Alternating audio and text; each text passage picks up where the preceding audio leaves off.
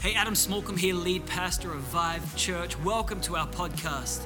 I pray that God will speak to you through the message today and that a greater level of faith would be unlocked in your life. God bless. Matthew chapter 6, verses 5 through 6. Matthew chapter 6, verses 5 through 6. And this is what Jesus says to people that are on a mountain trying to figure out life and the meaning of godliness. He says, and when you pray, you, when, when you pray, you must not be like the hypocrites, for they love to stand and pray in the synagogues and at the street corners that they may be seen by others. Truly, I say to you, they have received the reward. But when you pray, again, the, the basic level of hermeneutics in the understanding of the Bible is that whenever there's repetition, something's really important. So Jesus again says, uh, But when you pray, go into your room and shut the door and pray to your Father who sees in secret. Other versions say, Who is in secret. And your Father who sees in secret will reward you. Again, this is another installment in our Heaven Now series, and I want to speak to you guys from the topic this morning proximity enables activity. Proximity enables activity. Pray with me, Holy Spirit, have your way. Amen. Oh, y'all thought it was going to go long, huh? Come on, I got to get back to San Jose. My baby's getting dedicated. Find, find five people, high five them, say what up as you take a seat. Thank you, worship team. Blessing upon blessing.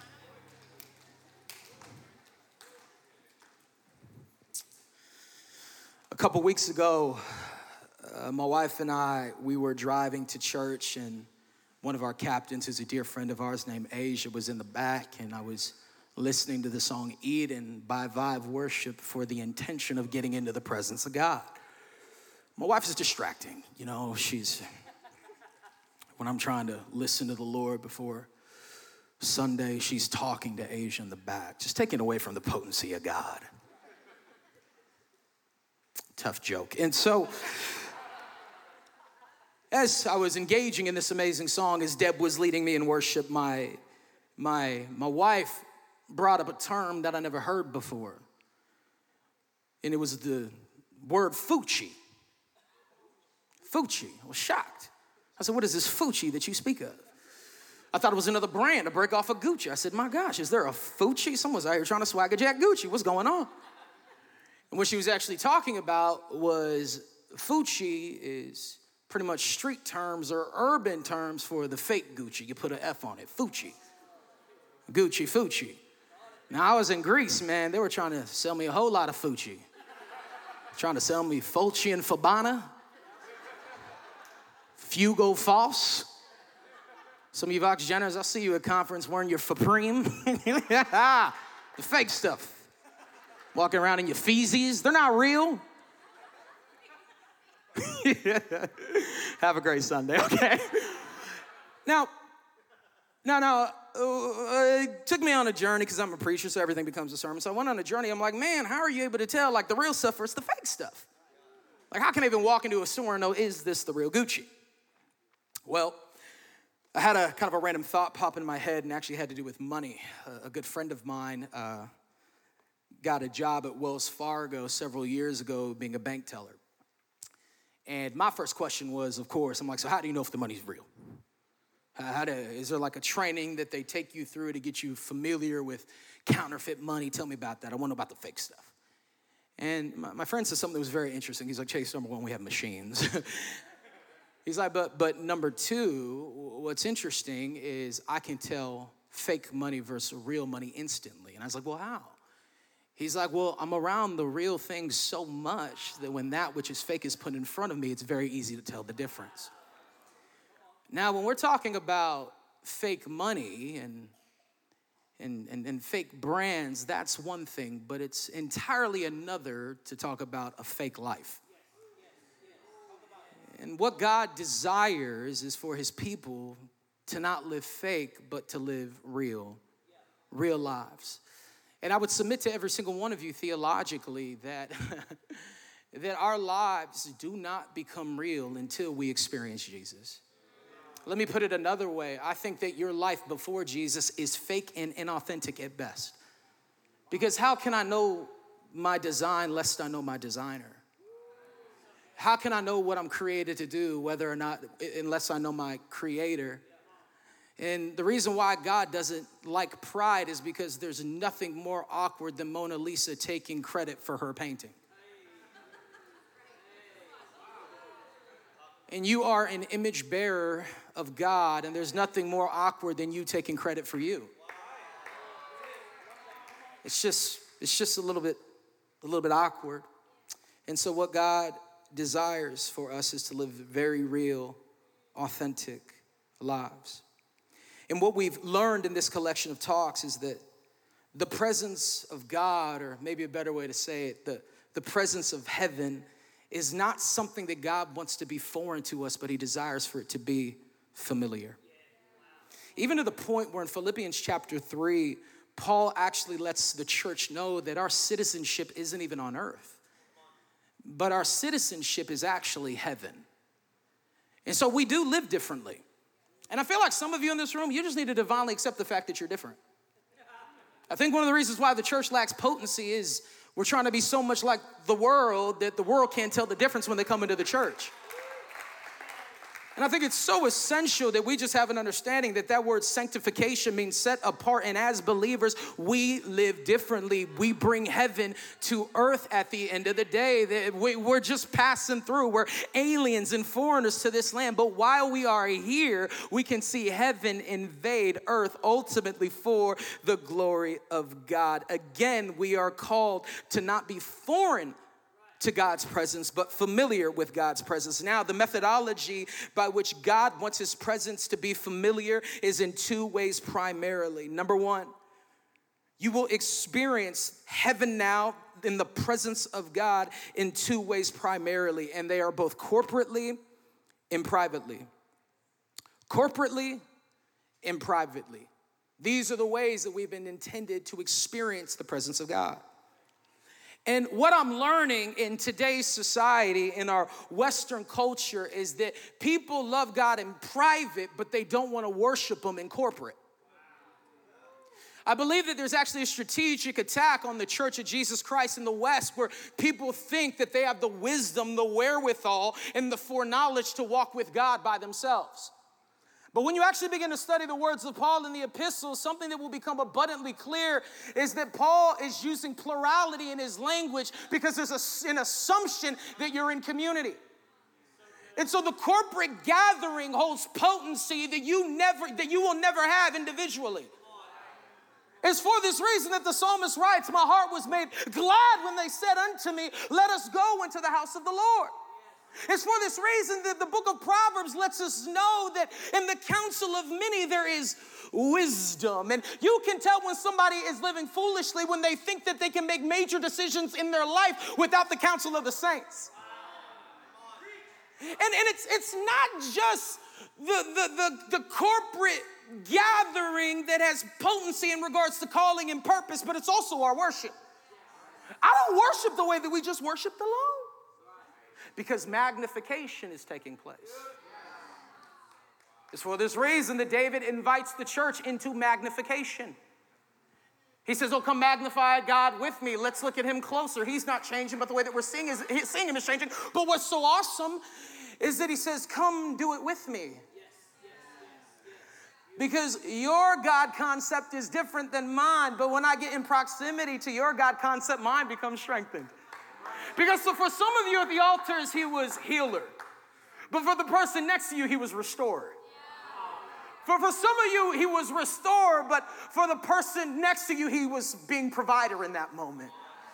And so, what I want us to understand is that the corporate gathering holds major, major potency, and it's one of the ways that we can experience heaven now. So, you best believe that the enemy is going to do his best to have you become casual about the gathering because it's actually supernatural. How do we know? Hebrews 10 24 through 25, Paul says, uh, excuse me, the author of Hebrews, whoever he or she is, says, and let us consider how to stir up one another in love and good works not neglecting to meet together, as it is the habit of some, but encouraging one another. I love that. Don't neglect the meeting. And what's blowing my mind, not, not, not as a pastor, as a Christian, what's blowing my mind is how easily people miss the meeting.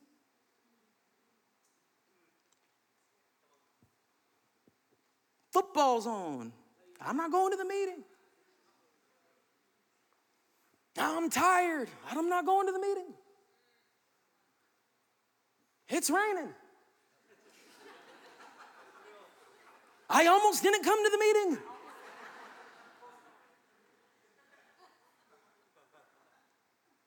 There is a way that we will experience heaven now when it's in the corporate gathering. But God doesn't only want us to meet corporately with Him, but He desires for us to meet privately with Him. Not only corporately, but privately. Now, your life will become dry and your life will become mundane very, very quickly if you are relying on the corporate gathering a couple times a week to be the measure by which you find divine satisfaction. And what can sometimes happen in Christendom is we think that the purpose of the gathering is for you to be filled. And so suddenly Sundays for you become more about what God can do for you rather than what you're called to do for God. Now, the reason why this is problematic is because it's bad ecclesiology. That's a big word for it's a bad biblical understanding of the church. The reason why I love our lead pastors is they understand it deeply more than I, I, I didn't know it until I actually started coming here the purpose of this gathering is for you to be in the presence of the saints and worship corporately, but more so, according to Ephesians 4, it's for you to be equipped so that you can go out in your world and do the work of ministry. And as we meet with God, not just on Sunday, but we meet with God on Monday, we encounter His presence on Tuesday, we wake up and walk with Him on Wednesday. We get a revelation on Thursday. We still see somebody healed on Friday. And on Saturday, we wake up and we give him glory. Suddenly, Sundays are not a means for you to be filled, but you're coming here out of the overflow. Now, now, what I don't want to neglect, I want to be careful. I, I don't want to neglect the fact that you will have broken seasons and there will be moments in your life where you'll come to church like, man, God, it's, it's not easy to be here. And He'll do something supernatural in your life. But I think the reason why some of us, we feel spiritually dry, we feel mundane, we, we're saying things, verbiage like, oh, I'm just in a dry season, this is just difficult, is because the corporate gathering has become the place where you get close to God. The closest you are to God is when you're here. And I'm not here to condemn you, I'm just here to let you know that the blood of Jesus is so much more beautiful than that. The, the, the, blood of Jesus is so beautiful that you have unlimited access to God. And because you have unlimited access to God, you can experience Him not only in this building, but in your car. Not only in your car, but in your room. Because wherever you go, because God doesn't fill buildings anymore, that's Old Testament, He fills people. Wherever you go, you are carrying the presence of God. And so, with that being said, we are called to become familiar with the presence of God, not only corporately, but privately. And, and again, I want to hone in on privately because what was happening in the context of this culture is people were praying to God publicly and they had wrong intentions and wrong motives. You see, the pagans believed wrongfully that repetition was the key to getting God's attention.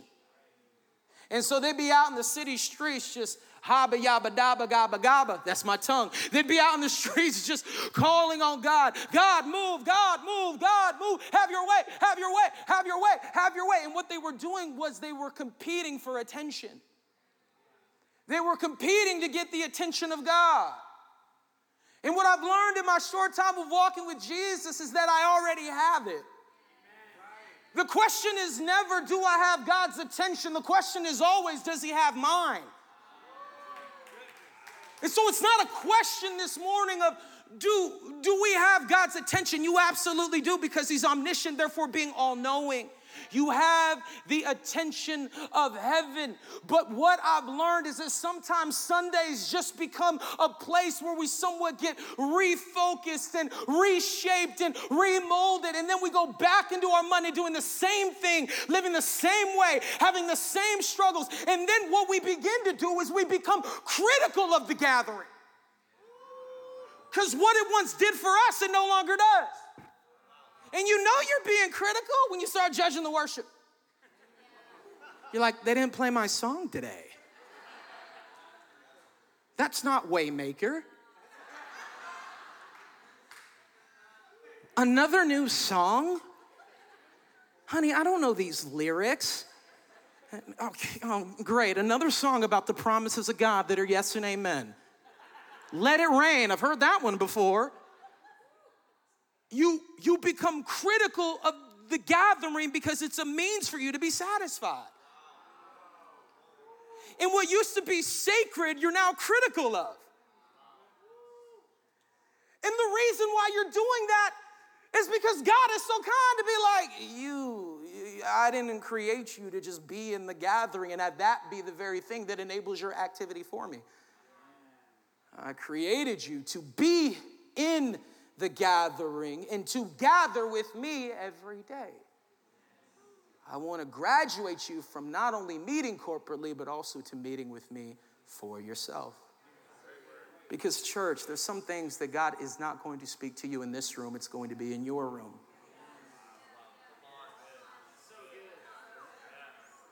Now, God is going to speak to you in this room. You're speaking to me over here. just raining on me. It's like, woo! I want it all. Doesn't negate the fact that God is speaking in this room. He absolutely is. And He's speaking uniquely in a way here that He can't do anywhere else. But there's some things you're going to find out about God that are going to be as you're walking with Him in the morning, as you're reading His Word, as you're praying. And sometimes what we do unintentionally is we think public ministry is supposed to fuel private intimacy. But what I've learned is that private intimacy actually fuels public ministry, which is exactly what Jesus is saying here. Jesus is saying, hey, people are walking around and they're hooping and they're, they're hollering, and I see the heart at the end of the day. They're gonna get their reward. But when you pray, when you talk to God, this has to become so personal, but when, when we pray, when we talk to God, He says, Go into your room and shut the door and pray to your Father who is in secret. Now, in the New Testament, Paul describes our relationship with Jesus as a marriage. Not a romantic or weird one in that way, but it's that type of covenantal bond and uh, I, am married to a spicy Latina. If you know, you know. All my Latina women said amen. Me and my wife, we've been living la vida loca. what I know about my baby girl is, uh, what I know about our marriage is that if I was only acknowledging her publicly, it would mean nothing to her privately. If I only told her I loved her when I was around people or from this platform, it wouldn't mean much because it's coming off more as fake.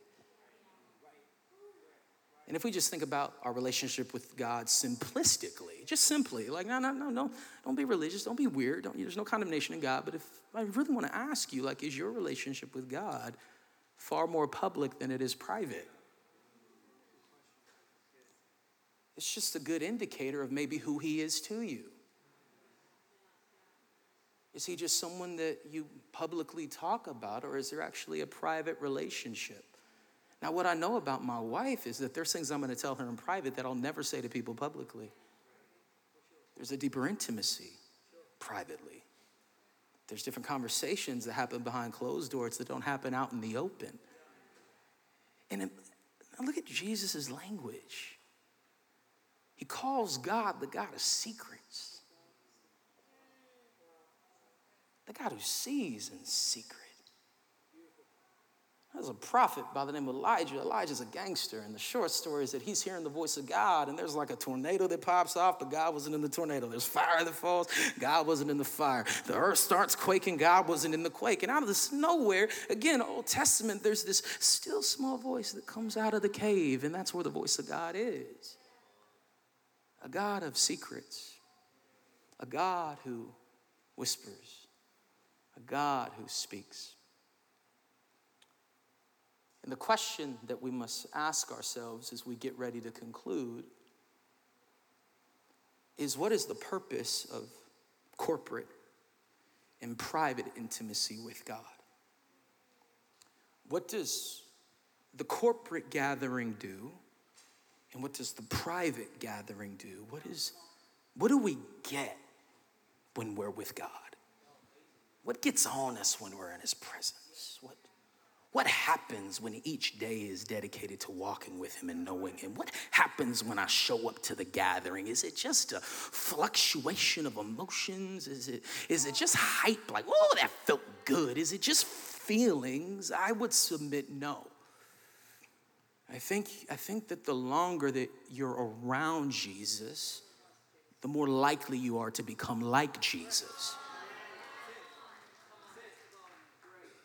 And one thing we know about the character of God is that He's a giver. It is within His character to give. It's for this reasons that the Jews would reference Him as Jehovah Jireh, my provider. He is a giver in nature. This is what God does. He gives. Even Jesus' little brother, who was convinced that he was God after he was resurrected. Come on, somebody. I love James. James like, I don't believe you. then he got it from the grave. He's like, all right. You might be him. Even James had a revelation of his big brother who was fully God and fully man, and he described that God is a giver of wisdom. He said, God gives wisdom generously without finding fault. Like, if you read the scriptures, what we see is that God is a giver, it is his nature. He is inherently generous, no genesis or origin to him. He's always been that way, and he will forever be that way. God is a giver. And so, when we spend time with God, his nature will give us what we don't have. But what is the purpose of Him giving to us? Is He giving to us so that we could become spiritually obese and keep it? Or is the purpose of Him giving is so that I have been given to, therefore I must give? That my experience with Jesus, both corporately and privately, he's overflowing. Shout out to Pastor Vance and Kim. There's such an overflow of his presence that I can't help but hold on to it, but I need, I gotta give it. There is give and there is take. God gives and then we give. We get what God has given us vertically and we give it horizontally. And this is where it becomes really, really good, in my opinion. What you don't have, God does. The reason why this is essential is some of you have unhealthy expectations in your marriages for your wife to be God. They can't. There are some things in your life that you're only going to get from God. There are some areas that only God can touch. Now, I want to be very careful in how I say this. I believe in mental health. I believe in counseling. I believe in therapy. I know some stuff is really real, but there are some stuff that even your therapist can't do for you that God can. I'm being very and I'm being careful. I have a counselor, but there are some things that not even your therapist can do. There are some things that not even your confession session as you're on the couch will do for you. There are some things that only God can do. But once again, why is God doing it? Is it only for you? Great answer. No. Rhetorical. Is God only doing for you, doing things for you, for, for you? Or is this idea of what Pastor Adam was talking about? I love, like, yo, I started losing my mind when Pastor Adam like walked over to this area and he was praying. And he said, Oh, we're gonna testify. And I about lost my, I went bonkers over here. I said, How? Felt the spirit go through my body. The reason why I got excited is because God is writing a story of your life that needs to be read. We were saying we're going to be a church that testifies. That word testimony means witnesses. No, I've seen God move. I've I've seen God heal. I've seen God redeem. I've seen God restore. I've seen God bring breakthrough. I've seen God heal me of my insecurity. I've seen God take away my anxiety. I've seen God deliver me from my pain. I've seen God deliver me from myself. I've seen God restore my marriage. I've seen too much.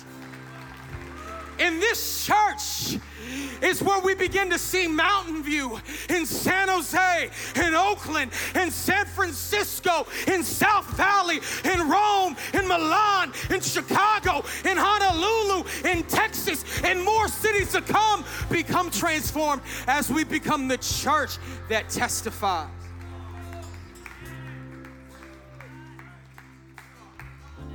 And the testifying happens corporately and privately.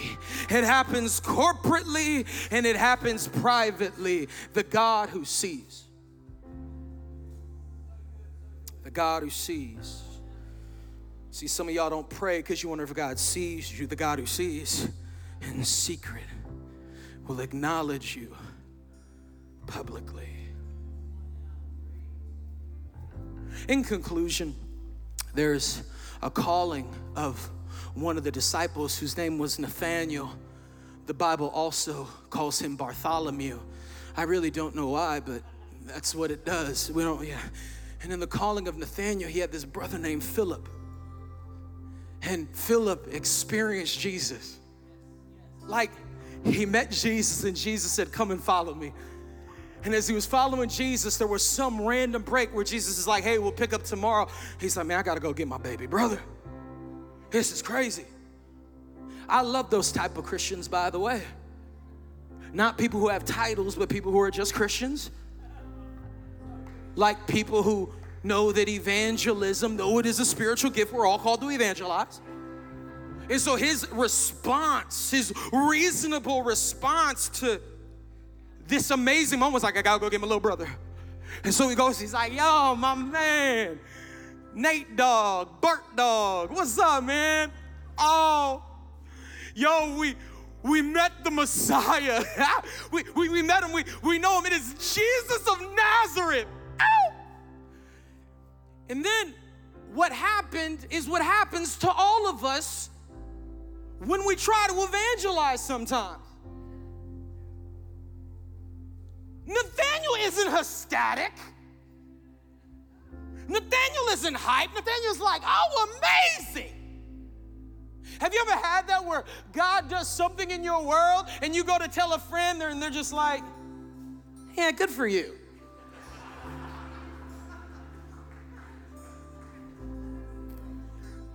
This is kind of one of those moments. As a matter of fact, again, this is baby brother. He looks at Philip, he's like, hey man, uh, what good could come from Nazareth? In other words, Jesus being born in Nazareth is like Jesus being born in Hollister. You just wouldn't expect it. Now, I live in Hollister, but you just wouldn't expect it. Oh, he's from Hollister, huh? That's a weird city. You sure? In the outback. Yeah. And what happens is not an intense dialogue what happens isn't a theological or apologetic debate. Even though I love that, I love apologetics, I love theology, it's important.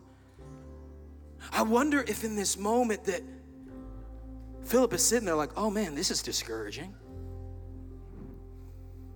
My brother's questioning whether or not I had an authentic experience. And you have to understand contextually there were many false messiahs that came on the scene that claimed to be God, claimed to be God. And the thing about Nathaniel is that he was a theologian, he was a scholar, he was a studier of the Torah, he was in rabbi training. And so I imagine Philip sitting there thinking, and he says, Oh, I know where he is. Come and see. I'll take you to him. And we see in John chapter 1, you can go read it, that when Nathanael is coming toward Jesus, Jesus shouts out, Behold, an Israelite in whom there is no deceit. And I love, oh, I love Nathanael's response. He says, How do you know me? Other versions, the message is more gangster. They say, You don't know me. And all God says, Jesus, I saw you under the fig tree. Yeah, that sounds profound, but is it? Like I saw you at the car wash. And Nathaniel goes from like, you don't know me to, I saw you under the fig tree. You truly are the Son of the living God. Now, when we unpack the literal context of this, rabbis who were in training during this time, one of the first actions that their mentors would give them was find a place that I don't even know about where you spend time with God. And so, rabbis would young rabbis who were being trained in the Torah would go and they would find a secret spot. And the reason why they would choose fig trees is because in the desert they have very low, long, extended limbs, and so they would find shade. And so this was a place that no man knew about. This was a place that that Nathaniel didn't express to anyone. This was a, a place that he met with God privately. And so when Jesus says, I saw you under the fig tree. Nathaniel says, You're God.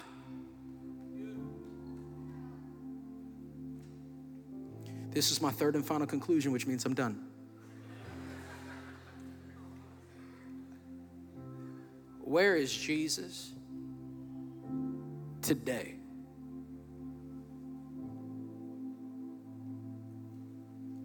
Well, He lives in us, we know that.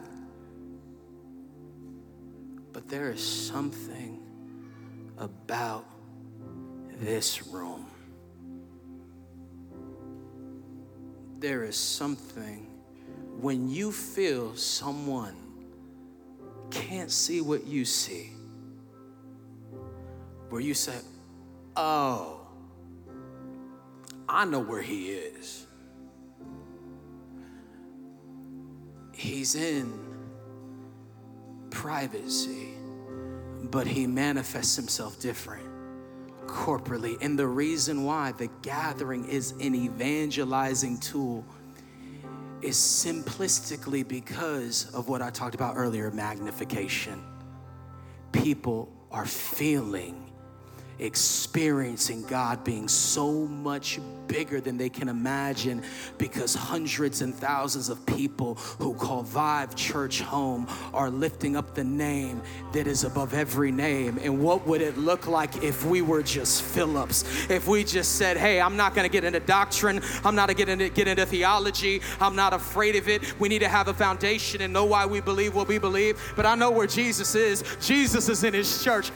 Jesus is in the church of Jesus Christ. And what if we just took some coworkers and some family members and some friends and some literal neighbors and said, Look, come into the house of the Lord, find freedom, never be the same. God saw you in that private moment, and then let Him do the work. Let Him prophesy, let Him minister, let Him restore, let Him reconcile. This is, this is the gospel. So,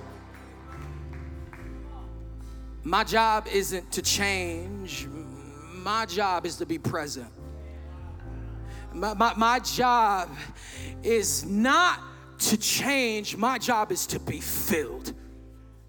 Hey, I hope you were blessed by that message. We release new content every single week here at Vive Church. And so if you don't want to miss any of it, I would encourage you go ahead and subscribe. Also visit our website vivechurch.org to stay up to date with everything that's happening in the life of Vive Church. God bless you.